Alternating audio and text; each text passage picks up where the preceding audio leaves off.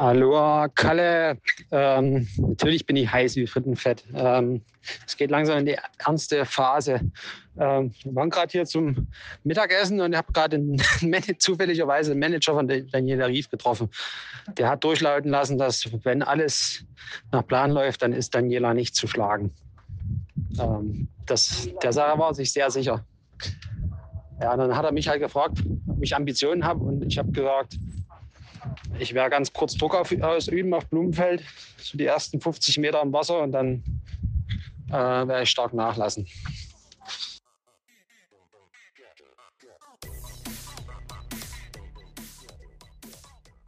Aloha Konrad, swim, bike and run, in the Kona sun, swim, bike and run. Weißt du, wer ich bin?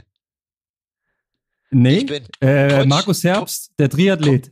Nee, Poncho Man von Bob Babbitt. Also wer Lust hat, sich äh, coole Interviews anzuhören und äh, auch ein bisschen was zu lernen über das Rennen. Ich glaube, ich bin jetzt mittlerweile bei zwei Stunden der Männer. Waren richtig viele coole äh, Interviews dabei, aber da können wir später drauf eingehen. Und ähm, ja, ich glaube, ich bin jetzt bestens up to date, aber heute sind wir wahrscheinlich der aktuellste Podcast und es soll erstmal um das Frauenrennen gehen, was vor ja, roundabout fünf, sechs Stunden zu Ende gegangen ist. Definitiv. Wir haben eine kleine Sprachnachricht eingespielt gerade, äh, die da besagte, wenn alles nach Plan läuft, wird Daniela Rief nicht zu schlagen sein. Es lief offensichtlich nicht alles nach Plan. Genau, ähm, ja, also definitiv war das Rennen gestern sehr, sehr interessant und nicht nur bei den Männern, sondern auch bei den Frauen wird die Dichte immer krasser. Also ich hab, muss ehrlich sagen, ich habe noch nie ein äh, Ironman-Rennen oder überhaupt ein Rennen äh, von der Frauenseite quasi so verfolgt wie das gestrige. Und ähm, ja, das hat dem Männerrennen wahrscheinlich am, am Samstag im Keim nachgestanden und war cool. Und ja, darauf wollen wir jetzt ja gleich mal eingehen. Wir können ja gleich mit dem absolut positiven und herausragenden starten. Und das sind äh, die Frauen, die dort am Start waren. Das ist für mich der absolute Glanzpunkt dieser Veranstaltung. Ich fand, es war wirklich beeindruckend, wie das funktioniert hat, dass du nur die Frauen im Rennen hattest. Der Fokus war halt 100% drauf, logischerweise. Wo sollst du sonst den Fokus hinnehmen? Und man hat sich damit mal richtig beschäftigt, weil normalerweise, seien wir doch mal ehrlich, guckt man ins Männerrennen und schwenkt ab und zu mal auf die Frauen. Ja, wie sieht's denn da aus? Ist Daniela Rief schon vorne? Nee, noch nicht. Gehen wir wieder in die Spitze der Männer.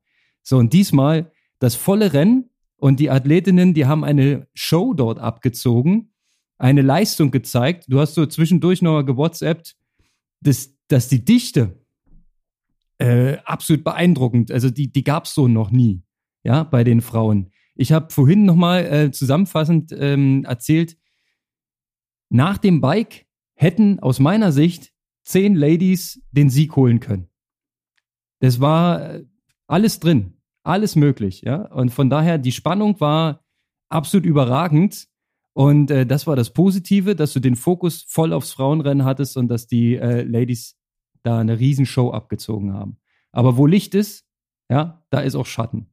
Und da können wir gleich zu kommen. Ja, also definitiv. Ähm, der Ausgang war dann, also ja, ich habe halt im Rennen dann schon gedacht, okay, wir sind ja natürlich ein deutscher Podcast, deswegen haben wir jetzt nicht jede Amerikanerin auf dem Schirm. Und ähm, ja, aber als ich die Scheiß die Sandro da schon irgendwie die, die Kamera lächeln sehen habe, einmal beim ZDF und so, die sah halt echt richtig gut aus. Und der Name ist mir halt irgendwie schon mal auch über, äh, über die Augen geflogen, als ich irgendwie mal ein PTO-Rennen gesehen habe und so. Und dann, ähm, ja, ich habe nur, bis zum ersten Kilometer auf der Laufstrecke gesehen. Und da muss man halt sagen, ähm, ja, vom Stil her sah, sah sie, Anne und Laura und auch Lucy, die vier sahen halt einfach mega dynamisch aus vom Schritt her. Und da hat man eigentlich bei denen schon gesehen, dass bei den Vieren halt im Laufen richtig was geht. Dass sie das dann so durchbringt, ähm, ist auf alle Fälle krass. Ähm, ja, also erstmal Glückwunsch, aber klar, wir aus deutscher Sicht hätten natürlich auch gern ein deutsches Podium oder einen deutschen Sieg gehabt. So sieht es aus. Und ich würde jetzt mal eine These aufstellen, die jetzt bestimmt ein bisschen polarisierend ist. Aber ich glaube, die Schiedsrichterinnen und Schiedsrichter haben das ganze Ding verpfiffen. Also zumindest was Laura Philipp angeht, eine völlig aus dem heiteren Himmel kommende, ungerechtfertigte blaue Karte. Äh, ich habe vorhin das Interview auf Trimark gesehen. Ähm, sie weiß bis jetzt nicht, warum sie die bekommen hat. Wurde ja auch natürlich nicht gesagt, ne? Also auf Rückfrage der, äh, an die Schiedsrichterin hieß es nur, kannst du im Ziel fragen. ähm, und sie weiß es nicht. Und dann haben wir Fernsehbilder in der Zeitlupe bekommen, weil ZDF hat dann nochmal alles aufgedröselt, was wir hatten. Es war nichts zu erkennen. War es Blocking, war es Drafting? Ähm, sie ist aus meiner Sicht weder zu dicht aufgefahren noch zu früh eingeschert. Sie hat in der Gruppe bis Kilometer 50 äh, die meiste Führungsarbeit gemacht. Und sie hat in dem Interview beschrieben, die Schiedsrichterin, immer die gleiche, war die ganze Zeit neben der Gruppe. Das heißt, man muss auch die Dynamik angucken, man muss auch sehen, wer wie viel gemacht hat und wer, wer sich versteckt und wer hier profitiert von irgendwas. Und dann muss man entsprechend richtige Entscheidungen treffen. Ist für mich völlig unklar, wieso ähm, vor allem Europäerinnen aus dem Rennen genommen werden, ähm, es wirkt so, als wenn hier der, der Weg bereitet werden sollte für einen amerikanischen Sieg. Steile These, weiß ich, aber für Laura Philipp war es auf jeden Fall äh, ungerechtfertigt und hat ihr Rennen faktisch beendet. Sie hat es natürlich grandios gerettet, am Ende Vierte geworden, weil sie einfach die Beste im Feld war, aus meiner Sicht. Aber äh, um den Sieg be betrogen am, am Ende. Deine steile These, da kann ich jetzt nicht so viel zu sagen. Ich kann halt einfach nur sagen, aus der Szene, ähm, dass Philipp Seib, der ein sehr, sehr guter Trainer ist und, und dass er auch da wahrscheinlich in der Situation mit Laura und Lisa Norden zwei Athletinnen hatte, die beide die fünf Minuten Zeitstrafe bekommen haben, sehr, sehr gut gehandelt hat. Aber wer das mit den PTO-Rennen verfolgt hat in den letzten zwei, drei Monaten, ähm, der hatte auch auf alle Fälle recht dazu und äh, das stimmt auch und ist auch okay, dass man das mal anspricht. Also ich finde es auch gut, dass er das gemacht hat. Aber da hat Philipp ja schon richtig Gas gegeben in Richtung der Kampfrichter in Social Media ähm, dass dort mal ein bisschen härter durchgegriffen wird, so, ne? Und ähm, ja, es ist jetzt seine beiden Athletinnen trifft, also Lisa Norden und ähm, auch Laura. Also Lisa hätte auch eine Chance auf Podium gehabt, wenn man sich jetzt das Ergebnis anguckt. also ähm, nicht nur eine kleine, weil wenn du die fünf Minuten rausrechnest aus ihrem Bikesplit, dann ist sie schneller Rad gefahren als Daniela. Also zumindest wäre sie vor ihr im Ziel gewesen, weil sie ist ähm, den Weg zurück von Harvey, ist sie schneller gefahren. Und äh, das, obwohl Daniela quasi noch einen Move gemacht hat und noch nach vorne gefahren ist und die Spitze übernommen hat und eigentlich die schnellste im Feld war, gab es noch eine eigentlich wirklich schnellste, die nämlich die Lisa Norden, die äh, nach ihrer Zeitstrafe dann ähm, wahrscheinlich äh, auch überzockt hat, muss man mal konstatieren. So, wenn man sich den Lauf danach anguckt, war äh, der Ofen aus. Da konnte sie nicht mehr so performen, wie es äh, hätte sein sollen.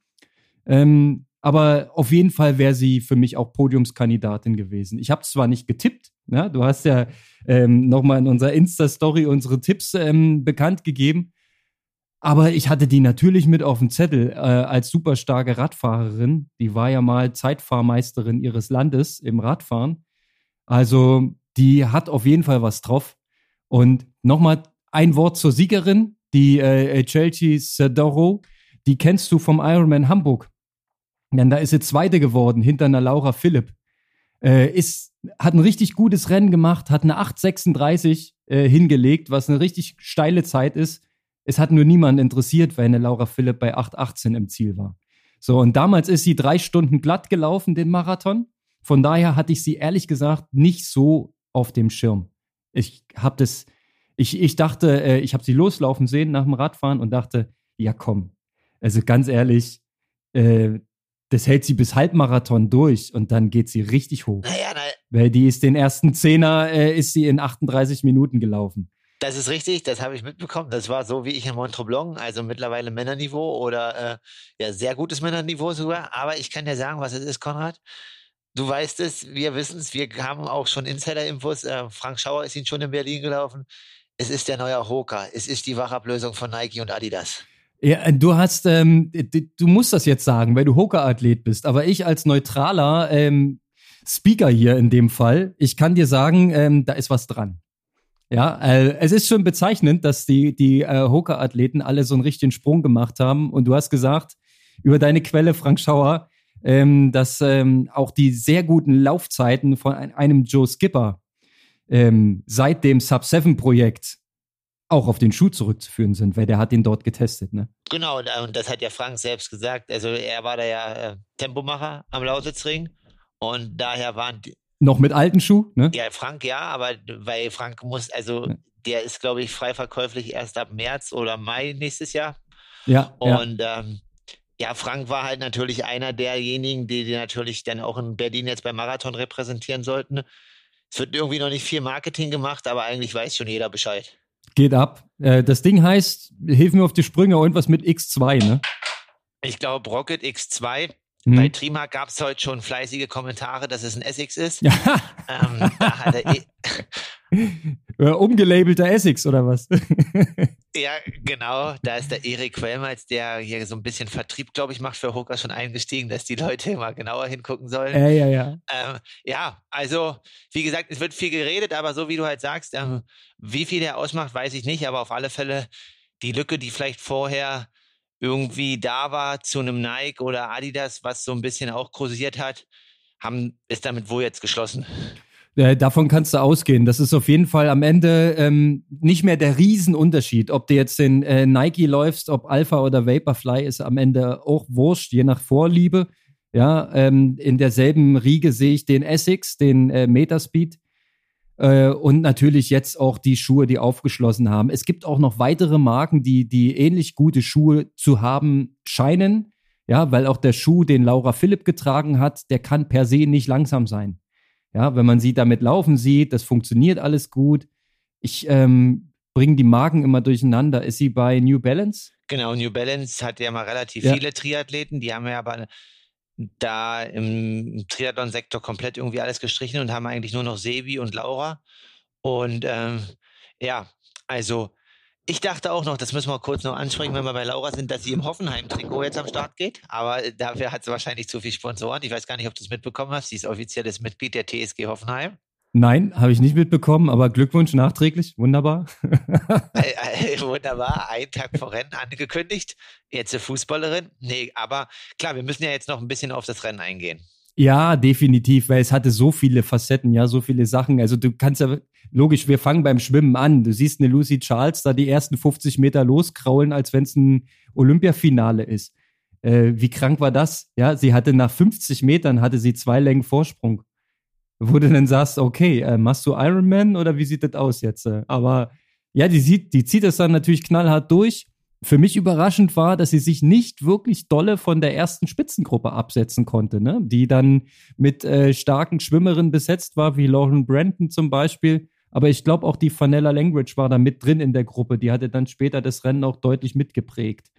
Ähm, wie hast du das Schwimmen verfolgt? Gar nicht, da war ich selber noch beim Training. dann erzähl ich's dir. Bin ich war jetzt ehrlich. Nee, ist kein Problem. Äh, ist ja logisch. Du musst ja da irgendwie alles unter einen Hut bringen. Äh, also Schwimmen ähm, ich habe zwei Streams geguckt. Ich war im, im äh, Facebook-Stream von Iron Man, ähm, wo du natürlich diese herrlichen Stimmen da hören kannst, wenn dann den Greg Welch da das ganze Ding kommentiert oder die ganzen ähm, alten Hasen und Häsinnen aus dem Triathlon, die da ihren Senf dazugeben, ist herrlich. Ähm, Gucke ich gern an, aber es hat sich auch der ZDF-Stream zwischendurch gelohnt, denn die hatten äh, Live-Schalte zu Jan Sibbersen, der auf dem Boot nebenher geschippert ist. Und das war natürlich dann auch mega spannend, weil der hat natürlich auch ein Auge auf die äh, zweite große Gruppe gehabt, wo die Deutschen drinne waren. Und es hat sich so entwickelt, dass das ähm, schnell auseinandergeflogen ist. Äh, Lucy Charles vorneweg, danach vier ähm, Verfolgerinnen, die sich haben nicht dolle abschütteln lassen. Also der Abstand war am Ende, glaube ich, nicht mal eine Minute. Ja, bei 50 Sekunden, 40 Sekunden, irgendwas oder 45. Ähm, also nicht relevant, fand ich.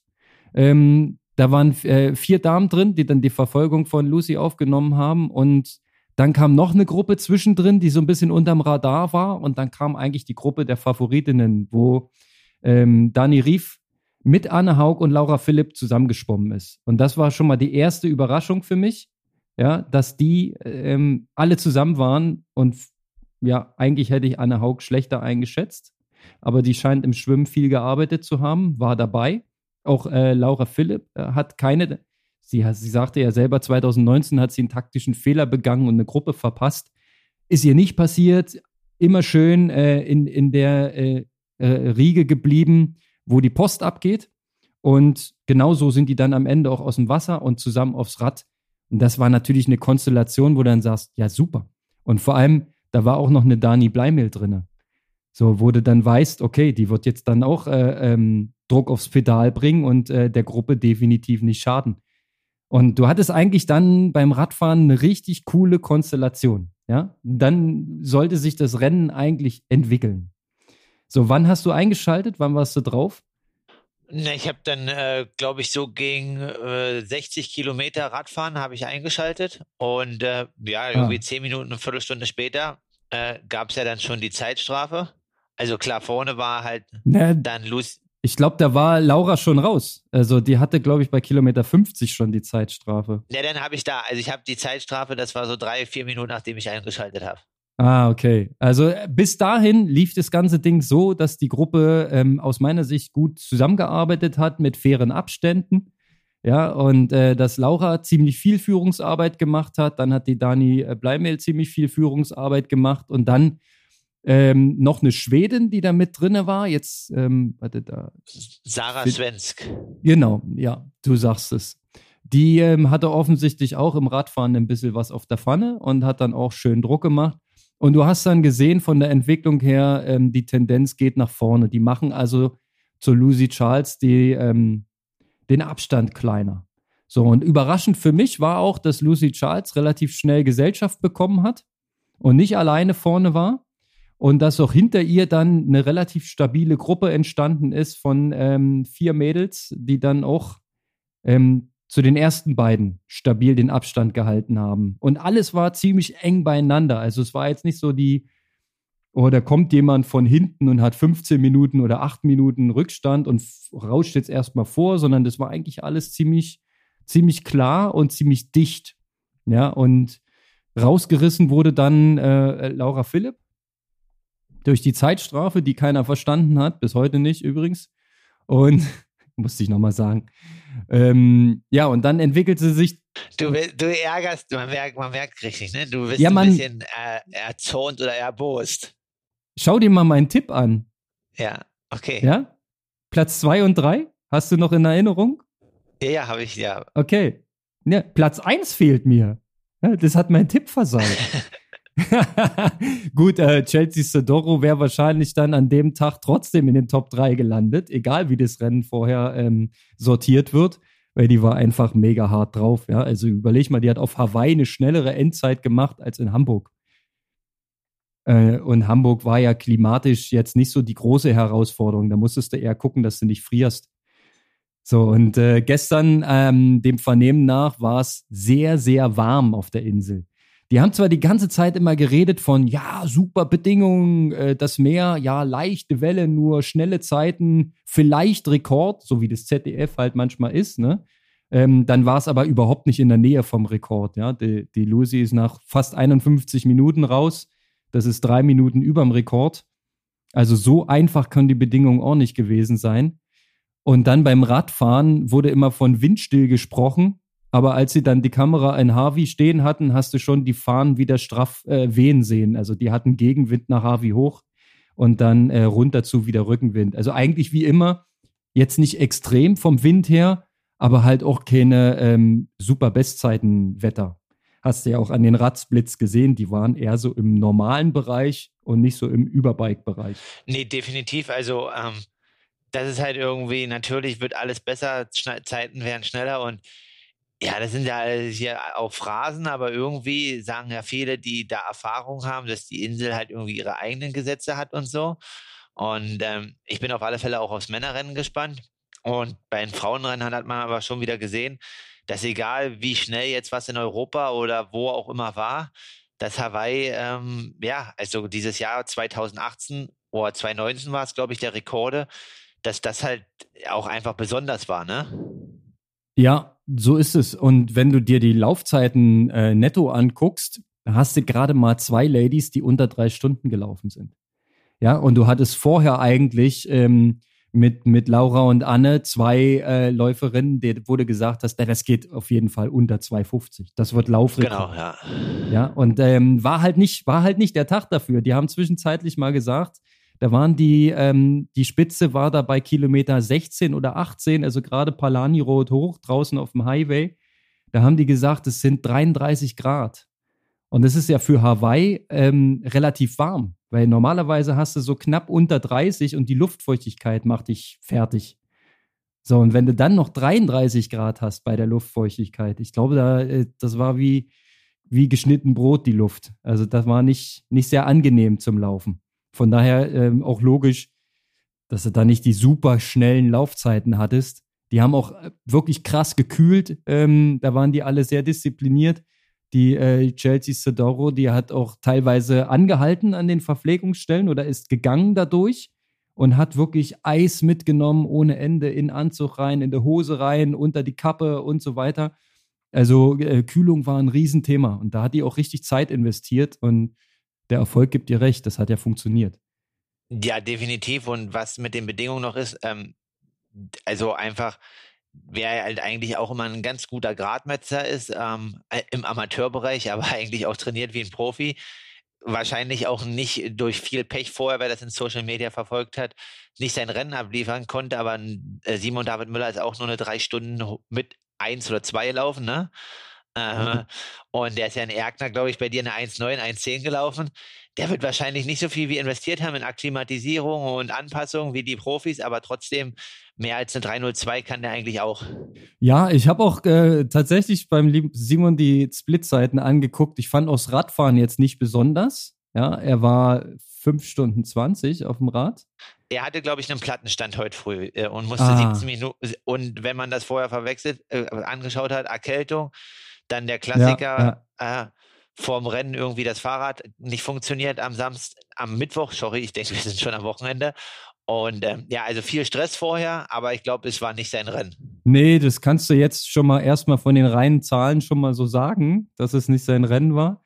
Aber wenn du dann sagst, die Umstände, irgendwas mit dem Rad ist immer nervig und ja, die Woche vorher erkältet sein ist auch nicht optimal. Das das wissen wir beide. Ja, ähm, kann sich manchmal ausgehen, so wie bei Blumfeld in St. George im Mai. Der hat es ja hingekriegt, ja, war rechtzeitig wieder fit und hatte dann äh, offenkundig äh, gute Form. Ja, ähm, manchmal klappt es halt nicht. Ähm, lass uns noch mal kurz reinsteigen ähm, ins Radrennen der Damen. Ähm, ich muss sagen, ganz krassen Hut ziehe ich vor ähm, den beiden Deutschen, Laura Philipp und Anne Haug weil Laura Philipp hat nach der Zeitstrafe die Nerven behalten. Es hat weitergemacht, obwohl sie im Interview sagte, da war natürlich ein paar Minuten lang erstmal komplett die Luft raus, Beine wie Pudding, äh, ganz komisch, ähm, kein Zug drauf, aber sie hat es wieder hingekriegt und ist dann ähm, rückzu ein mega starkes Rennen gefahren. Also man kann ja dann im Ticker immer noch parallel gucken und die aktuellen Splitzeiten immer anschauen und da kann man dann die Durchschnittsgeschwindigkeiten des letzten Splits vergleichen. Da war sie immer auf dem Niveau von Daniela Rief, manchmal ein bisschen schneller, manchmal ein bisschen langsamer. Also sie ist da ähm, mit ihrem Rückstand, den sie hatte, sehr, sehr stabil das Ding zu Ende gefahren. Und äh, die Anne Haug ist ja bekanntlich nicht so jetzt die Überbikerin, mit ihrem sehr, sehr ähm, geringen Körpergewicht äh, kriegt sie natürlich so bei, gerade bei Wind schnell mal Probleme. Ähm, die ist es aber mega krass durchgefahren. Ja, die hat sich erst ganz, ganz spät von, von äh, Daniela Rief abschütteln lassen und hat dann in, in dem Moment, wo sie alleine war, auch nochmal richtig Leistung gezeigt. Ja, also hat den Rückstand sehr, sehr kontrolliert in Grenzen gehalten, hat sich dann auch noch ähm, vor Daniela Bleimel gesetzt und die auch noch abgehangen und ähm, sich mega krass da durchgekämpft. Und da dachte ich schon, okay, das sieht gut aus, ja. Sie hatte ja dann einen sehr, sehr überschaubaren Rückstand nach dem Radfahren von fünf Minuten, wo du dann sagst, ey, fünf Minuten, eine Anna Haug, ja, das ist, das Ding geht durch. Aber auch sie hatte Probleme. Aber unser Mann im Hintergrund, Micha, hat aber schon immer geschrieben in WhatsApp, das Radfahren war zu hart, obwohl der nicht so in der Materie steckt wie wir beide. Ja, aber ähm, es bleibt zu vermuten, ne? Wenn, ab dem Moment, wo sie dann alleine kämpfen musste, so die letzten 50 Kilometer, da hat sie, glaube ich, ganz schön Energie verloren. Das ist, das war sehr, sehr hart. Da den, den, aber wenn sie äh, weniger Leistung drauf drückt und sich den Rückstand einhandelt, dann hat sie auch nichts gewonnen. Sie muss das Risiko gehen in dem Moment, ja, damit sie noch eine Chance hat. Und ich meine, sie ist ja Dritte geworden. Es ist ja nicht schief gegangen. Aber ähm, eigentlich hätten wir ihr die 2,50 zugetraut und äh, weniger der äh, Chelsea Sedoro. Ja, definitiv. Und ähm, das ist halt schon interessant, wie schnell sich dann halt einfach auch ähm, da das ändern kann, ne? energetisch ein bisschen anderer Rennverlauf oder auch das Klima und dann äh, ja, laufen sie halt einfach sechs, sieben Minuten langsamer als das Jahr zuvor oder als bei anderen Bedingungen. Ähm, definitiv, ich hätte eigentlich auch, so wie du, als Anne da in, dann in die Wechselzone ist, die sagt, ja, okay, ja, mhm. läuft seit jetzt 2,45, 2,48, kommt sie schon wieder nach ganz vorne, das kriegt sie schon hin. Ja, also. Das war eigentlich so auch mein Gedanke.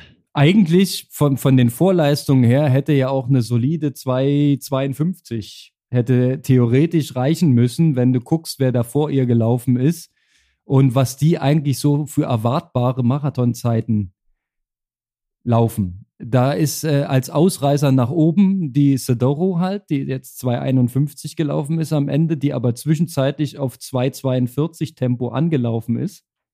Muss man überlegen, die erste Hälfte. Das war schon ein richtiger Knüppel. Und ähm, dann hat sie halt ein bisschen noch Tempo verloren hinten raus, aber sie ist nicht wirklich eingebrochen. Sie hatte ja auch am Ende einen großen Vorsprung, acht Minuten. Das ist ja schon richtig viel.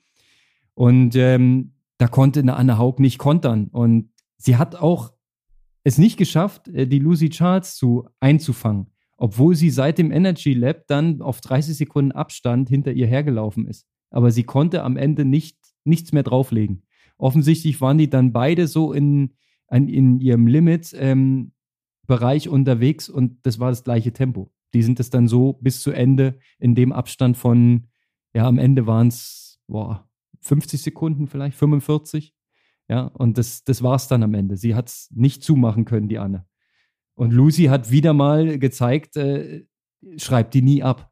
Das ist eine Kämpferin ohne Ende. Also du denkst, sie ist sterbend K.O., Nee, und ähm, auf alle Fälle. Aber war sie nicht. Die wird es auch nochmal auf dem Ironman das Ding irgendwann gewinnen, weil äh, mit der Vorgeschichte, da jetzt das Ding da so zu dominieren, auch ähm, war schon krass und auf alle Fälle, ja, sehr, sehr starkes Rennen von ihr. Und auch bei den Frauen mittlerweile, sonst gab es ja immer ein, zwei Nationen, die dann irgendwie auf dem Rad mega stark waren oder im Schwimmen. Aber auch da geht der Trend jetzt mittlerweile dorthin, dass die äh, Athletinnen auch kompletter werden müssen, also in allen Bereichen. Also eine Lucy Charles ist ja jetzt mittlerweile, in welchem Bereich kann man da noch eine Schwäche ausmachen? Ähm, ist ja in allen Bereichen stark. Und ähm, ja, auch die Frauen, die jetzt quasi dann etwas langsamer schwimmen als sie, wo man sagen muss, dass ja Lucy Charles ein sehr hohes Männerniveau im Schwimmen hat, ähm, ja, müssen halt da auch gucken und aufschließen, weil, sag ich mal, zehn Minuten nach dem Schwimmen kannst du dir halt auch bei den Frauen nicht mehr erlauben. Nee, äh, und ehrlich gesagt war das das ja auch nicht, weil die Spitzengruppe Anna Haug, äh, Daniela Riff, äh, die hatten gerade mal, in Anführungszeichen, gerade mal sieben Minuten Rückstand. Also sie haben sich keine zehn Minuten eingefangen, aber sieben ist natürlich auch erstmal ein Ding, das musst du ja erstmal verarbeiten und wieder zumachen. Das ist ja jetzt auch nicht nichts, ne? Also da wäre es, glaube ich, für den Rennverlauf schon angenehmer, wenn man mal eine Gruppe weiter vorne schwimmen würde ja, und dann vielleicht nur drei Minuten Rückstand hat, dann ist es irgendwie so ein bisschen überschaubarer und man kann dann vielleicht entspannter taktisch agieren. Ja, also sieben ist schon auch ein Brett. Ähm, aber klar, also drei sind auch angenehm, aber auch drei schließt man mittlerweile nicht mehr so einfach. Das kann ich aus Erfahrung berichten. Nee, nee, nee, du kannst es auch nicht alleine. Ja? In dem Moment, wo Laura Philipp alleine unterwegs war, war sie ja immer noch eine starke Radfahrerin, aber es war klar, sie kann das nicht wieder zumachen. Es ist nicht möglich. Ja? Du kannst nicht fünf Minuten Rückstand auf die Gruppe, mit der du gefahren bist, alleine wieder zumachen. Ausgeschlossen. Ja, naja, das ist das Schicksal, wenn amerikanische Rennen, amerikanische Kampfrichter. Ja. Das ist manchmal hart, da kannst du nichts gegen machen. Äh, ich hatte auch schon meine Erfahrung und auch Diskussionen im Nachhinein. Hat alles nichts gebracht. Ähm, deswegen Hut ab vor, vor Laura. Ich habe mich damals anders entschieden. Und also nicht, ich habe das Rennen. Erzähl. Hast du das, das Rennen quittiert oder äh, was war los? Naja, es war ja auch, also ich habe ähm, das, was du halt sagst, das muss ich halt, kann ich mal sagen. Also ich hatte, glaube ich, zweimal äh, bin ich in Verhängnis einer Zeitstrafe gekommen. Und das war mal 2017 ähm, bei, bei meinem Podium in Jönköping. Und dort bin ich auch auf die Gruppe aufgefahren, auf die zweite Gruppe, hatte nach dem Schwimmen irgendwie einen, einen kleinen Rückstand, eine Minute, Minute 20 und bin aber irgendwie 40 Kilometer allein gefahren und war dann in der Gruppe und ja, wie du halt sagst, ich bin halt wahrscheinlich irgendwann mal nicht bei 10 oder 12 Meter, bin ich halt irgendwann mal 5 Meter irgendwie reingerollt, berg runter und äh, prompt kriege ich halt eine Strafe, ne? Und dann habe ich halt so ähm, mit dem Kampfrichter geredet und habe ihm gesagt, so, ich bin jetzt hier 40 Kilometer alleine fahren, er kann gerne im Ticker gucken. Ich verspreche ihm, ich fahre die nächsten 50 auch alles von vorne, mir ist es egal, auch wenn ich jetzt mehr Energie verbrauche, aber wenn er mir jetzt die Zeitstrafe gibt, ist der Tag heute für mich vorbei. Und dann hat er sich nach hinten fallen lassen, hat fünf Minuten überlegt, hat sich das angeschaut und hat gesagt, wenn er mich jetzt noch einmal irgendwie hinten in der Gruppe sieht, dann gibt er mir die fünf Minuten, wenn ich wirklich alles vorne fahre, darf ich den Tag heute sportlich zu Ende bringen. So, ähm, Sensationell. Aber das wäre auf Hawaii nicht möglich gewesen. Die reden nicht. Nee, genau. Und ähm, in St. George war ja auch, dass ich quasi da eine Zeitstrafe gekriegt habe, weil ich meines Erachtens ähm, im Nachhinein war es dann Blocking, aber wenn man sich das Rennen gestern angeschaut hat, was auch natürlich klar ist bei der Dichte der Frauen und auch bei Männern, du kannst halt nicht, hast ja hinten keine Augen im Kopf und kannst nicht immer genau zwölf Meter vor dem nächsten wieder einscheren. Ähm, und da bin ich vom Mika Not damals eingeschert, zehn Kilometer vor der Wechselzone. Und ähm, ich würde sagen, es war genug Platz, aber gut, Tatsachenentscheidung. Habe halt die Karte bekommen und stand dann halt in der Penalty-Box. Und es war halt einfach für mich so, ich steige da in der zweiten Gruppe ab und dann kurz mit ihm geredet, habe gesagt, ich stelle mich jetzt hier keine fünf Minuten hin. Dann meinte halt, dann wirst du disqualifiziert. Ich so, ja, das ist mir eigentlich egal, ob ich jetzt fünf Minuten kriege oder disqualifiziert, ob ich jetzt 20. oder 30. werde ähm, das, das, das ist dann egal. Und im Nachhinein würde ich sogar sagen, ähm, ich weiß zum Beispiel, Joe Skipper in Texas hat das Rennen auch einfach zu Ende gemacht und es hat gar nicht angehalten irgendwie, um dann einfach so im Fluss zu bleiben, um Race-Modus und um einfach dieses Rennen zu simulieren. Weil wenn du halt irgendwie dann, dann später alleine absteigst, ist das schon hart und das ist von Laura halt eine mega mentale Leistung. Ich habe danach noch das Gespräch gesucht mit den Schiedsrichtern irgendwie eine Stunde lang nach dem Wettkampf, habe ihm auch erzählt, was Europäer investieren müssen, um irgendwie vier Wochen in die Staaten zu kommen, um zu racen. Ja, und dann dieses normale, ja, ja, wir machen alle unseren Sport, weil wir lieben und äh, so, also es ist, wie gesagt, man braucht da nicht reden, man muss einfach das Beste draus machen, gucken, dass man nie eine Zeitstrafe kriegt. Deswegen, Lionel forciert ja die 20-Meter-Regel, ich weiß nicht, ob du das gesehen hast. Und ähm, dann hoffentlich, dass es gar. Ja, alte Diskussion. Aber ey, bei einer 20-Meter-Regel, wenn es dabei bleibt, dass du nicht einscheren darfst. Das ist richtig hart. Simulier doch mal, was passiert. Ja, du hast eine Dichte bei den Männern, die noch deutlich höher ist als bei den Frauen. Du wirst am Ende dann ein Feld haben von vielleicht 30 Mann, die im Abstand von 20 Metern fahren. Na, du kannst. Ja, jetzt kann man 30 mal 20 rechnen. Das sind wie viel Meter? 600 wahrscheinlich. Und stell dir vor, du willst von hinten nach vorne Das ist richtig hart. Da musst du halt, wie Magnus Ditlev im Interview sagt, in Rot, die ersten 40 Minuten mit 400 Watt fahren, ja. damit du halt überhaupt mal irgendwo vorbeikommst. Dann bist du wieder vorne, ja. Und gestern ist mir beim Frauenrennen aufgefallen, ich weiß nicht genau, wie die Regel ist, aber sobald die vorne waren, ja, wenn die jetzt meinetwegen zwei, drei Mädels überholt haben und vorne waren, sind die direkt eingeschert. Mit zwei, drei Meter Abstand. Ja, ist Blocking. So dass die danach dann, nee, hat aber nicht zu Zeitstrafen geführt. Ja, war. Die, die, die Zweitplatzierte musste dann sofort immer bremsen ja, oder rausnehmen. Ja, ist aber eigentlich Blocking. Also ist mir auch mehrmals aufgefallen, waren die Kampfrichter, muss man sagen, haben sehr mit Augenmaß agiert. Das ist genau die Situation, wofür ich in St. George eine Zeitstrafe bekommen habe. Aber, also du, sag ich mal, wenn der Athlet vorher einschert, dann musst du, sag ich mal, so acht, neun Meter vorher einscheren und der hintere muss bremsen, dass er dann auf zwölf Meter kommt, ne? Aber du darfst jetzt nicht einfach, so wie du sagst, so wie es gestern auch aufgefallen ist, zwei Meter vorher direkt einscheren. Aber es ist halt einfach eine Tatsachenentscheidung. Ob es zwei Meter sind oder sieben Meter, das ist halt einfach ja zu dynamisch. Also ich habe das, ich das gestern so oft gesehen. Ich dachte echt, so ist es gedacht.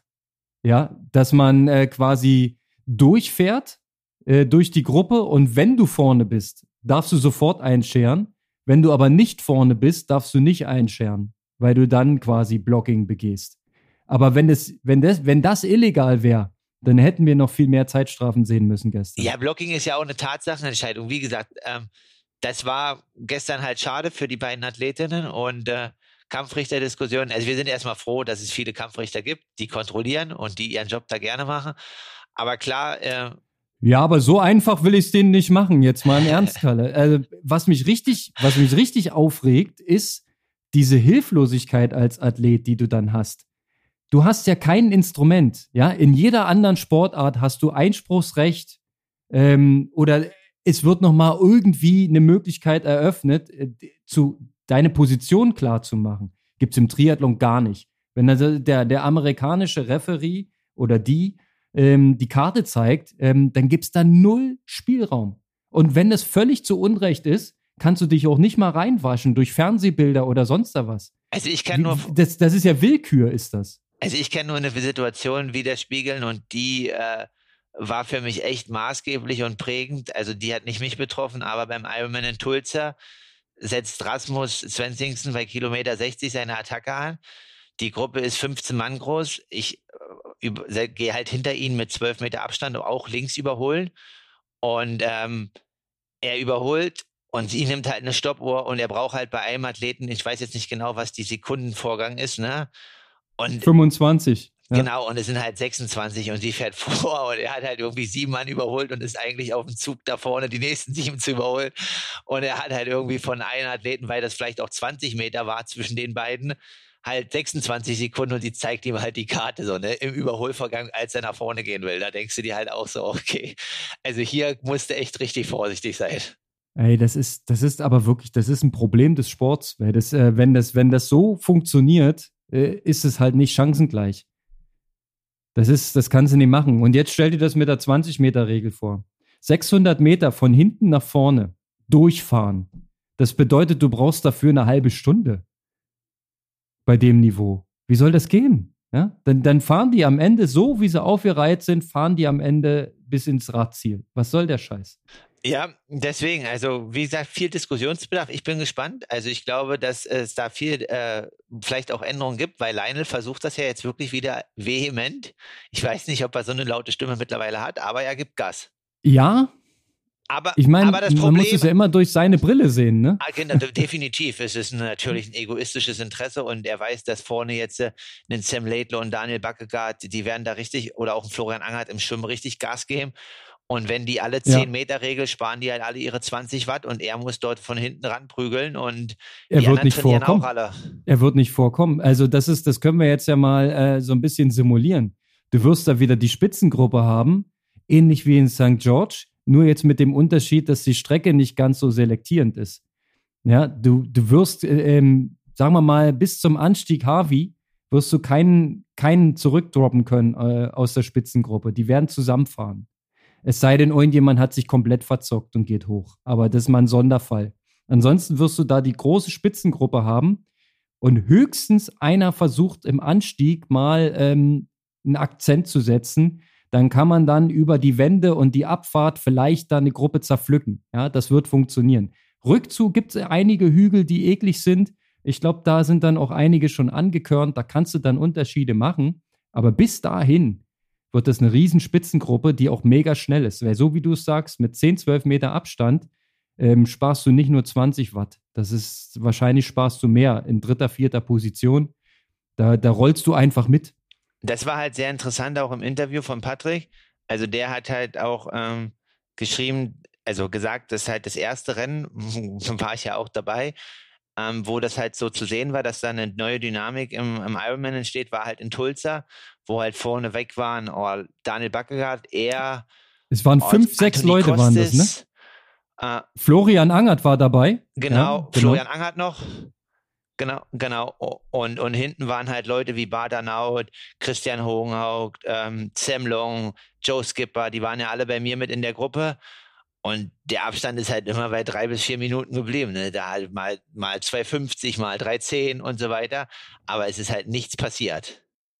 Ja, dann kommen wieder die leidigen Themen noch, die ich gestern auch hin und wieder mal im Fernsehbild gesehen habe mit ihr Stichwort Motorräder. Ja, auf Hawaii sind auch wieder so viele Motorräder dabei gewesen. Also wenn du eine Daniela Rief bist und mit den Motorrädern diskutieren musst, weil du überholen möchtest, weil die dich einfach so eingebaut haben, dass du da nicht rauskommst, ja, also das war lächerlich. In dem Moment, wo sie da ihre äh, Attacke gesetzt hat, sie kam gar nicht nach links. So viele Motorräder sind da gefahren. So, und dann hat sie diskutiert und gesagt, hey Leute, haut mal ab hier, ist lächerlich. Ja. Und dann ist sie endlich nach links rübergekommen, aber du hast gesehen, 20 Meter vor ihr ein dickes, fettes Motorrad. Ja, das sind ja auch keine dünnen Motorräder, sondern das sind die dicken mit, ähm, mit auch Menschen drauf dann und Kamera und die haben einen Riesensog. Ja, da machen wir uns nichts vor. Ja, der fährt sie auf der linken Spur, 20 Meter hinter dem Motorrad. Ja, der, der fährt sie doch 3 km schneller als vorher. Ja, klar. Also das äh, Mediending ist ja auf Hawaii, natürlich ist das Interesse da groß. Ähm, ich habe gestern gehört, dass die ASO das macht, ähm, die Übertragung, weil sie auch Tour de France macht. Die machen das sehr gut, aber natürlich, die kennen halt Regeln aus dem Radsport von der UCI und so weiter. Ähm, und da ist natürlich der Einfluss groß, so wie du halt sagst. Ja, es, es war jetzt nicht permanent, ne? Es war jetzt eher so punktuell. Du hast doch gesehen, die haben ganz oft versucht, die Athleten von schräg hinten zu filmen. Ähm, wahrscheinlich genau aus diesem Grund, weil sie die Ansage bekommen haben, gebt den Athletinnen keinen Windschatten, versucht das so zu machen, dass ihr das Rennen nicht verzerrt. Aber das klappt halt nicht immer. Ja, und dann hast du ja noch diese Fotoradmotorräder, die dann auch immer durchgewunken werden und dann mal ein paar Fotos machen dürfen. Dann hat das ZDF eine eigene Kamera und ist bestimmt nicht der einzige Sender, der was Eigenes gemacht hat.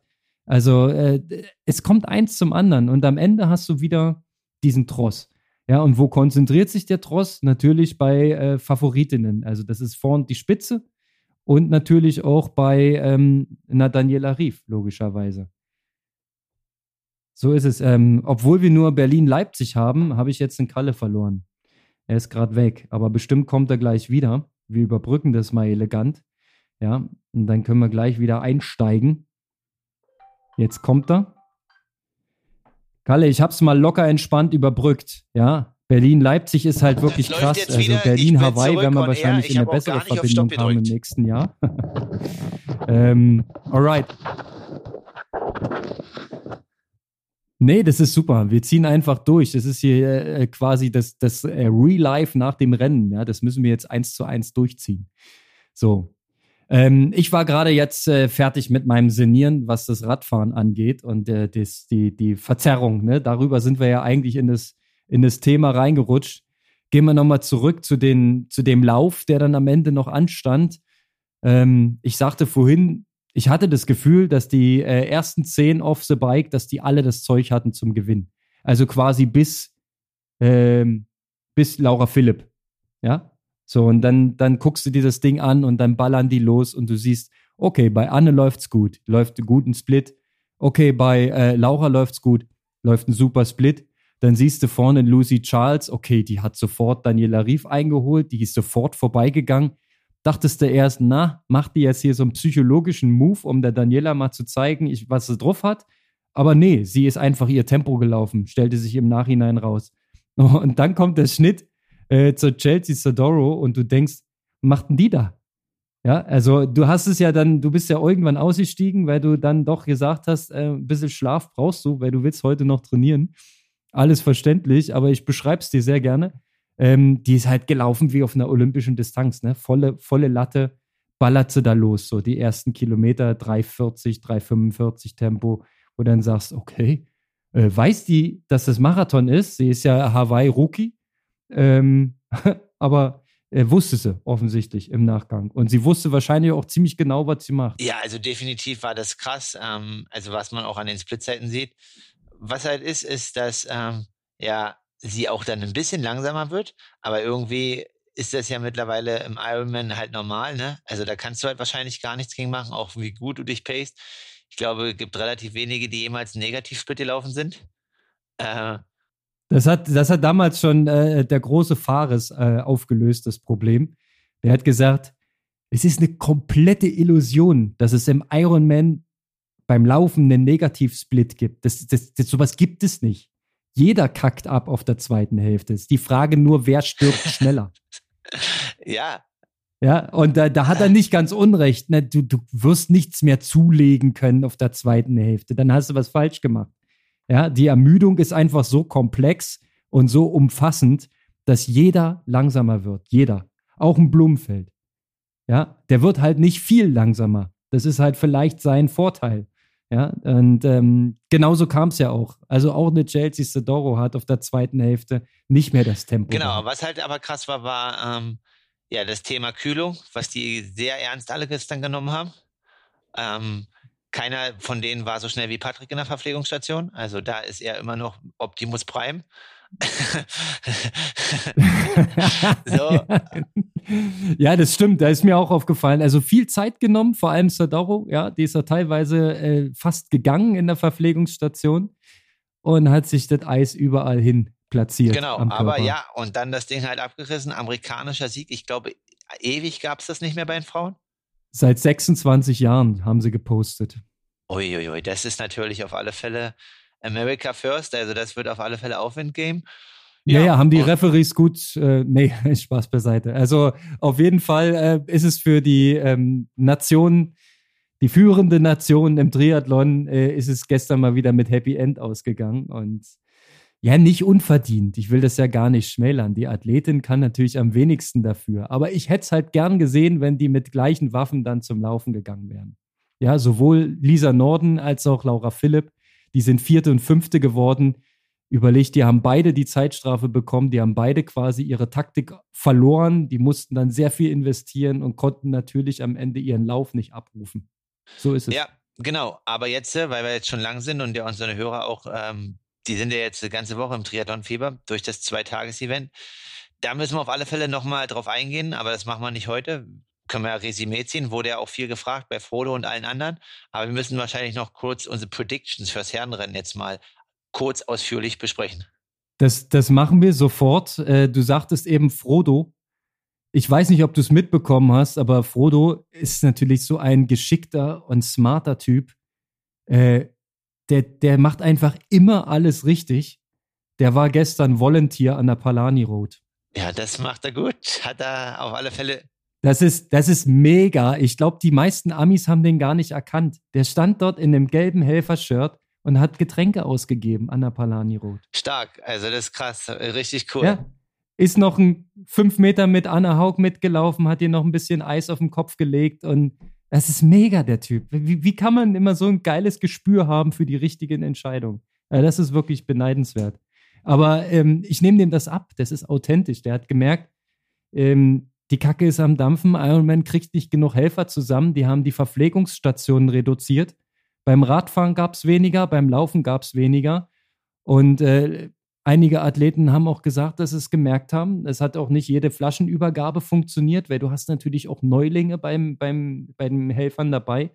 Ja, ich habe das bei Laura gesehen, die hat ähm, die erste Flasche gegriffen bekommen, dann tut die sich, so eine normale äh, PET-Flasche, ja, dann tut die sich die hinten tut sie sich hinten rein in den, in den, äh, in, in den Hinternsattel ähm, Getränkehalter. Da hat sie zwei gehabt, die waren beide leer.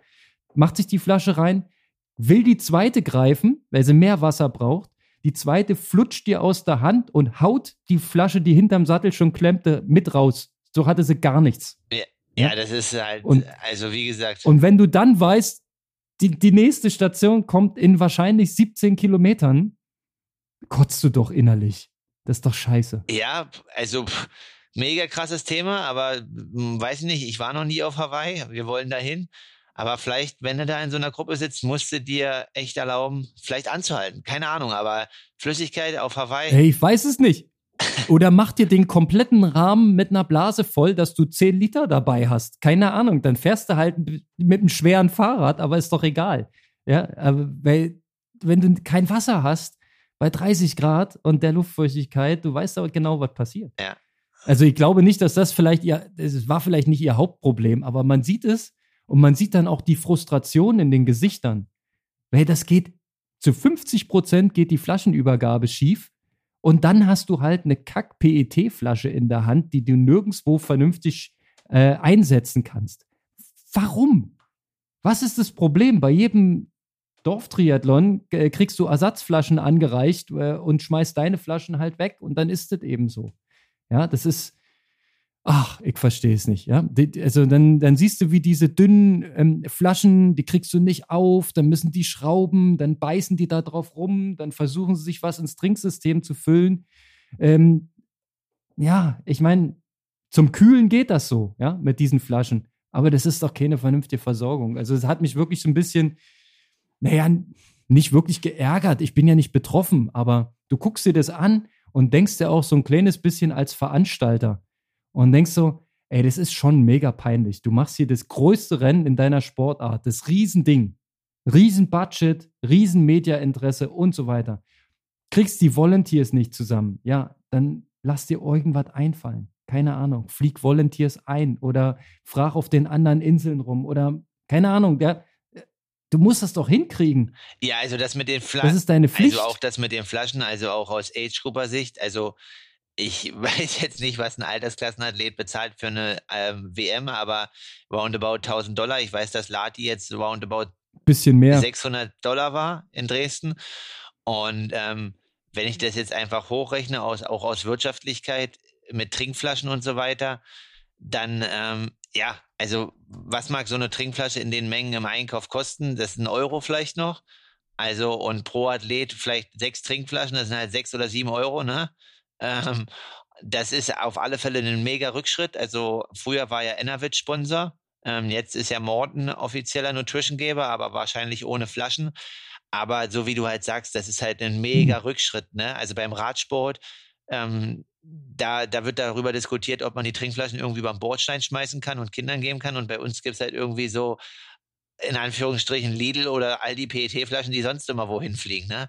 Also das ist halt, da, und vor allen Dingen dadurch, dass äh, das Ernährungsthema im Ironman halt äh, so prekär ist oder brisant, dass es halt einfach so rennentscheidend ist ja. und diese Situationen halt einfach einen sehr, sehr starken Einfluss haben auf das Endergebnis. Also es wirkt so, als wenn sich das Ironman an der Stelle auch einfach macht, ja, weil diese äh, PET-Flaschen palettenweise anliefern lassen, das ist natürlich viel, viel einfacher, als wenn du da irgendwas mit, mit äh, ähm, Getränkeflaschen rumhändelst, ja. Aber ich erinnere mich in, an meine Teilnahme in Rot, da gab es auf jeden Fall Fahrradflaschen bei, an den Getränkestationen. Da hast du deine Fahrradflasche weggehauen in den, in den entsprechend dafür vorgesehenen Bereich, kriegst eine neue Flasche, steckst die in deinen Korb. Ja, also das ist. Also ich weiß sogar, dass es lokale Veranstaltungen hinbekommen, die mit äh, ja, Partnern oder Unternehmen zusammenarbeiten, halt Trinkflaschen zu reichen. Und die haben auch 800, 900 Starter. Ich weiß jetzt nicht, ob Moritzburg auch Trinkflaschen hat, aber ich weiß, dass ANC zum Beispiel Trinkflaschen hat, ganz normale, dass die die auch extra anfertigen lassen. Und äh, klar, die haben nicht den ganzen Aufwand, aber so wie du halt sagst, ähm, das ist halt einfach so maßgeblich wichtig und äh, das wäre schön, wenn sich das nochmal ändert. Und ich kann auch einfach aus Profisicht sagen, in jedem Profi-Briefing wird mittlerweile gefragt, welche Flaschen gereicht werden. Ja, weil es ist ja auch ein Thema, wenn du die einfach nicht storen kannst, die Flaschen, sondern du kriegst die in die Hand und hast dann halt fünf Sekunden Zeit, damit irgendwas zu machen, dann müsstest du eigentlich schon die nächste greifen. Das ist, äh, du bist ja wahnsinnig unter Stress, damit du da irgendwie dein Package zusammenkriegst. Und wenn es dann noch weniger Chancen gibt, wenn es halt mal schief geht, ja, dass du dann eine halbe Stunde auf dem Trocknen sitzt bei, bei den Bedingungen. Ja, das ist halt. Und dann beim Laufen, gerade beim Laufen dann noch weniger Verpflegungsstationen. Das bedeutet, die Strecke dazwischen wird ja länger. Das kann sich ja jeder ausrechnen. Das ist hart. Ja, also vielleicht eine Sonderfolge, Micha und Konrad als Veranstalter. ja. Ähm, wir, wir machen einfach eine, eine Beratungsshow für Ironman. Das soll, müssten wir auf Englisch machen. Die sollen sich das dann anhören. Ja, und dann sagen wir denen, was sie alles besser machen können. So, und wir werden wahrscheinlich in der nächsten Woche auch Resümee ziehen, was das bedeutet mit den zwei Tagen, ob das jetzt eine gute Idee war oder eine schlechte Idee war. Was bedeutet das für die Age-Grouper? Was bedeutet das für den Mythos? Da könnte man riesen Fass aufmachen. Ja, die einen sprechen schon vom Ausverkauf von Iron Man, das wird alles einen Bach runtergehen. Die anderen sagen, ja, weil es war jetzt geil für die Frauen, weil die hatten endlich mal einen Fokus. Und das streiche ich auch. Ja, nur hätte man sich dann gewünscht, wenn im nächsten Jahr dann die Frauen am Samstag dran sind und die Männer am Donnerstag, ist aber nicht der Fall. Ähm, da musste man wahrscheinlich nochmal dem öffentlichen Druck etwas nachgeben. Ja, also das sind alles so Fragen, da könnten wir Stunden füllen. Aber wir wollen lieber gucken, was passiert denn morgen Abend. Genau, das machen wir noch. Wir haben jetzt noch, wenn wir senden, 17 Uhr, wir haben dann genau 24 Stunden, dann läuft das Rennen schon fast, ne? 25 Stunden. Also erstmal, du fängst an, deine Top 3. Oh, ich, ich bin ehrlich gesagt, ich weiche nicht ab von Team Norwegen. Ich bin bei Blumfeld vor Eden. So, und Platz drei ist derjenige, um den es geht. Das ist der Hot Seat. Ja, und dafür kommen ungefähr zehn Leute in Frage. und ähm, ich würde es dieses Mal Sebi gönnen, aber Florian Anger tippen. Okay, also ich tippe Top 3. Ähm, ich tippe auf ähm, den Sieg auf Blumfeld. Zwei wird Patrick. Drei ähm, wird, warte, jetzt muss ich kurz überlegen. Ähm, ich habe Blumenfeld, Patrick und drei wird Leine.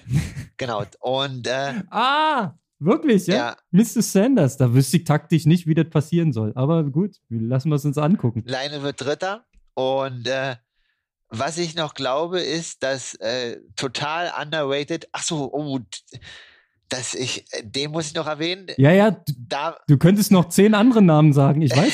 ja, Wen denn noch? na, ich glaube, dass zum Beispiel David McNamee, Christian Hogenhauch, Ja, äh, Chris, McNamee war schon mal Zweiter, ne? Oder Dritter? mehrmals, ja, deswegen darf er nicht bei Frodo mehr mittrainieren. Ja. Sehr interessantes Interview, wie er darüber redet bei Bob Babbitt, Ja. dass er nicht mehr mit Frodo trainieren darf.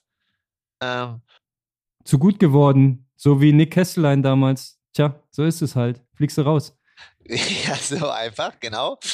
Und ähm, ich glaube aber, dass zum Beispiel Leute wie so Christian Hogenhaupt oder auch Matthias Pettersen, ähm, dass die es in der Top Ten schaffen. Also die sind so gar nicht irgendwie in den ganzen Medien trotz drin und so weiter. Aber ja, also einfach, was die gezeigt haben, werde ich auf alle Fälle, denke ich, dass die gut vor uns sind. Und eine Sache müssen wir vorher noch ansprechen. Was sagen wir zu äh, Dirty Boy Sam Laidlow? Teilnehmer einer Veranstaltung ohne Anmeldung und sich das Siegerband Sieger, äh, überziehen lassen? Also finde ich ja erstmal als Veranstalter generell scheiße, wenn jemand mitmacht, der nicht angemeldet ist. Das ist einfach.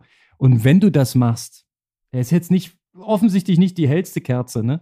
Wenn du das machst, dann schwimm doch nicht auf dem offiziellen Ausstieg raus und lass dich feiern. Also geh doch zur Seite weg.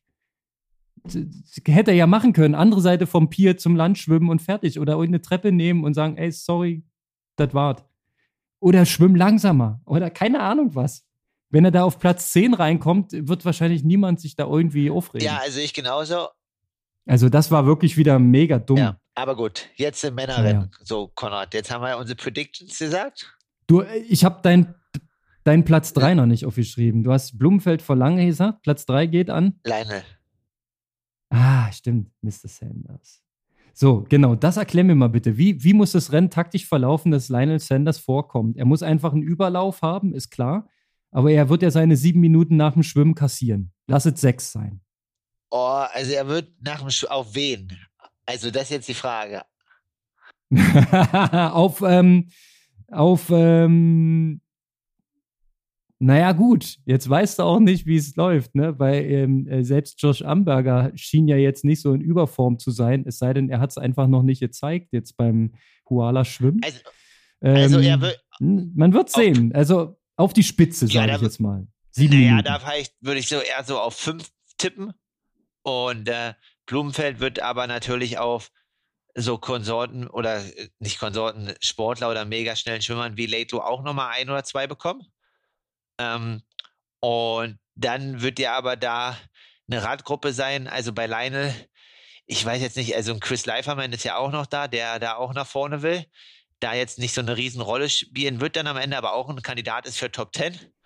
Und ähm, ja, Gustav Iden muss man halt auch mal erstmal schauen, wo der bei der Langdistanz rauskommt im Schwimmen. Und dann ähm, ist es so, dass, wen wir auch absolut total vergessen haben, ich glaube nicht, dass Lionel mit ihm mitschwimmen kann, ist aber ein Magnus Ditlev. Ich glaube, dass der so, ja, Warte, ich zeig dir mal was in die Kamera, was ich gerade eben hier unten. ja, Ditlev, ja, das haben wir halt total vergessen. ähm, ich glaube, dass der halt ein sehr, sehr gutes Rennen macht und auch aus nordischer Sicht ist zum Beispiel noch ein Robert Kallin zu sagen, ähm, der ja auch in Rot quasi mit Ditlev den äh, Schulterschluss gemacht hat. Und das ist halt die Frage, ne? Also, das ist im Endeffekt, ist Lionel der Express? Eigentlich ist es halt nicht mehr, sondern die beiden, wenn es nach vorne geht, dann musst du bei denen dabei sein, bei Kalin und Ditlev. Und das ist vielleicht für ihn das Ticket nach vorne. Aber sonst äh, wird es halt irgendwie hart davor zu kommen. Ne? Also, wie gesagt, also Ditlev hat ja so ein bisschen durchblicken lassen, was er ähm, in Rot machen musste, um nach vorne zu kommen zu Frodo. Ähm, war sehr transparent, aber er meint, es war auch nicht clever. also war eigentlich ein bisschen zu viel, irgendwie äh, 400 Watt, 40 Minuten zu fahren. um dort erstmal ranzukommen. Aber ähm, das musste er halt machen. Und ja, aber er hat es verkraftet. Naja, ich glaube, ich glaube aber, dass du es auf Hawaii nicht machen musst, weil einfach so viel Dichte da ist. Du wirst immer jemanden haben, wo du erstmal ein Stück mitfahren kannst. Und warum Detlef? Ähm, es gibt viele super Jungs, die da mega schnell sind, aber der Typ, der ist auch noch smart. Der, ähm, der hat Geduld, der hat Rennübersicht. Das hast du jetzt in Dallas gesehen. Der hat halt sich zurückgenommen am Anfang. Der hat gewartet auf den richtigen Moment und ist dann mitgegangen. Und hat dann den Stempel aufgedrückt und den Hammer runtergedrückt. Also das musst du auch erstmal können, wenn er das auf Hawaii wieder so macht. Ja, also wir hatten auf Instagram die Frage nach unserem ähm, Überraschungstipp. Können wir denn irgendjemand als Überraschungstipp nennen? Und äh, das wäre für mich Ditliff gewesen, aber der ist gar nicht mehr so überraschend, weil den haben ganz, ganz viele auf dem Zettel. Ich meine, der ist Rotsieger und hatte eine Zeit wie Frodeno 2016. Ja, also definitiv. Und ähm, auch wenn man das jetzt beobachtet, so ein bisschen, ähm, ich hatte ja auch mal mich so ein bisschen da Kontakt oder auch mit besprochen. Also jetzt, wie die ganzen nordischen Nationen das alle angehen in Hawaii. Ähm, sehr, sehr wissenschaftlich. Ähm, Ditlev auch schon lange drüben quasi in USA lange Vorbereitung und auch zu Hause quasi in äh, Kammern trainiert mit, mit Luftfeuchte im Keller und so weiter. Ähm, also ich denke, ist definitiv angepasst und hat vieles richtig gemacht und ähm, ich bin gespannt. Deswegen, also das Männerrennen, ich will eigentlich schlafen, aber das hat so viel Brisanz, ich kann gar nicht ins Bett gehen. Das, das wird nicht gelingen und wir haben noch gar nicht über Leute gesprochen wie Braden Curry. Richtig, ja. ja. Also das ist, du hast noch so viele dabei, wo du sagst, wenn ich mir die Liste hier angucke, ja, stimmt, ja, der ja auch noch. Ah, ja, der ja auch noch. Was ist mit dem guten alten äh, T.O.? Was ist mit Ben Hoffman? Was ist mit, na gut, Cameron Worth, wissen wir, dass er nicht schnell genug laufen kann. Aber der war auch schon mal auf 7,45 in einem Ironman. Den darfst du eigentlich auch nicht abschreiben. Ja, du hast so viele Leute hier dabei, wo du sagen musst, hm, die beiden Franzosen, wir wissen, dass die unter 2,40 laufen können, wenn es gut läuft. Ja, die Frage ist nur, wo sind die nach dem Radfahren? Das weiß man jetzt natürlich noch nicht. Ne? Oder wenn Jasper sein Jasper-Stuff macht. Ja. ja. Du wirst sehen, äh, es, sind, es sind so viele hier in the Mix, äh, dass du das einfach nicht vorhersagen kannst. Außer, glaube ich, dass wir sagen können, die beiden Norweger haben schon eine Sonderstellung, weil die einfach bis jetzt eigentlich immer abgeliefert haben. Ja, und wenn du das so als, äh, äh, als Hintergrundwissen damit reinspielen lässt, dass die bei großen Events immer abgeliefert haben, dann musst du äh, so ein Blumenfeld nach oben setzen. Ja, auf alle Fälle, äh, also auch wenn man, also einfach die Einheiten, also die müssen ja im Endeffekt, um eine Top Ten zu machen, müssen sie einfach nur einen harten Trainingstag wiederholen. Ja, das ist wahrscheinlich, das ist ähm, außer Frage. Ja, wenn, wenn nichts Außergewöhnliches passiert, wie Defekt, Sturz, keine Ahnung, was da noch passieren könnte, Zeitstrafen, ja, wenn das alles nicht passiert, wenn du von einem normalen Verlauf sprichst, dann, dann sind definitiv Norweger auf dem Podium. Definitiv. Es führt gar kein Weg vorbei, weil die haben einfach so eine große Grundleistung, dass, dass, dass was Außergewöhnliches passieren muss.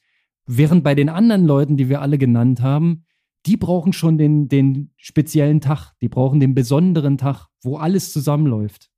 Dann hast du aber hier nochmal 10, 12 Leute, wenn es bei denen zusammenläuft, die du dann halt nach oben setzen kannst. Ja, also wie gesagt, wir können jetzt weiter orakeln, aber wir sind der Ankündigungspodcast. Ich hoffe, dass unsere Tipps halbwegs stimmen. Wir haben jetzt ja hier gute, gut was ins Feuer geworfen. Schauen wir mal. Und ähm, dann berichten wir euch, wie das Rennen war. Wir sind auf alle Fälle genauso gespannt wie ihr.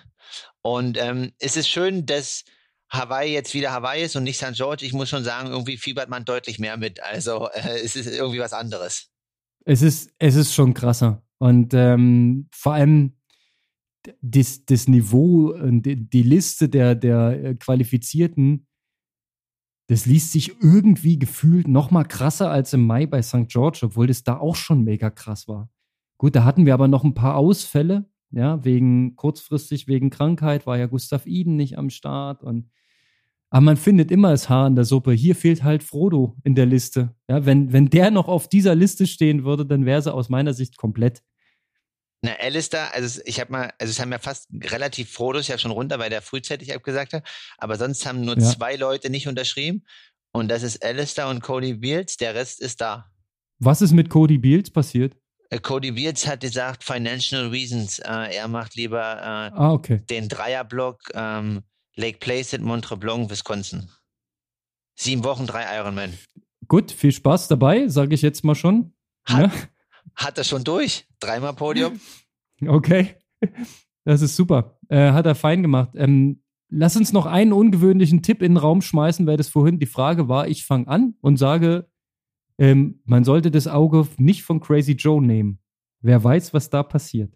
Da äh, kann, naja, das ist, äh, ja, also kann ich mich nur anschließen. Wir haben ihn gar nicht thematisiert. Wahrscheinlich war er im Vorhinein nicht laut genug.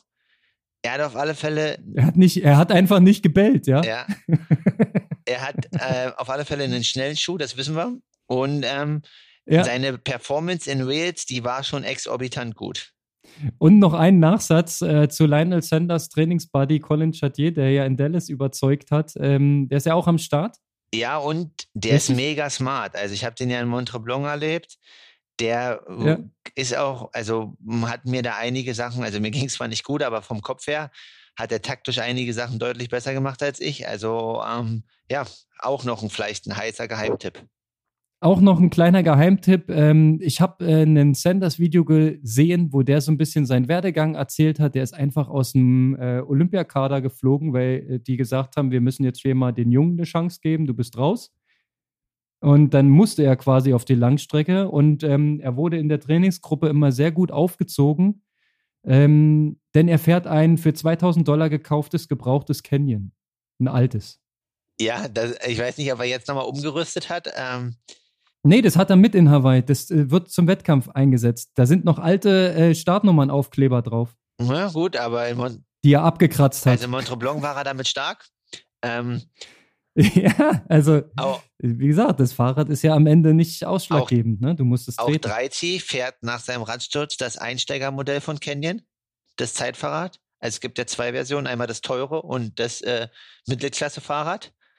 Ähm, auch als sehr gu- guter Ja. Radfahrer, ähm, ja, fährt das Rad, so wie du sagst. Du musst es einsetzen und äh, die Watze auf die Pedale bringen. Und Sanders fährt nach wie vor die UCI-Variante von dem Zeitfahrrad, ne?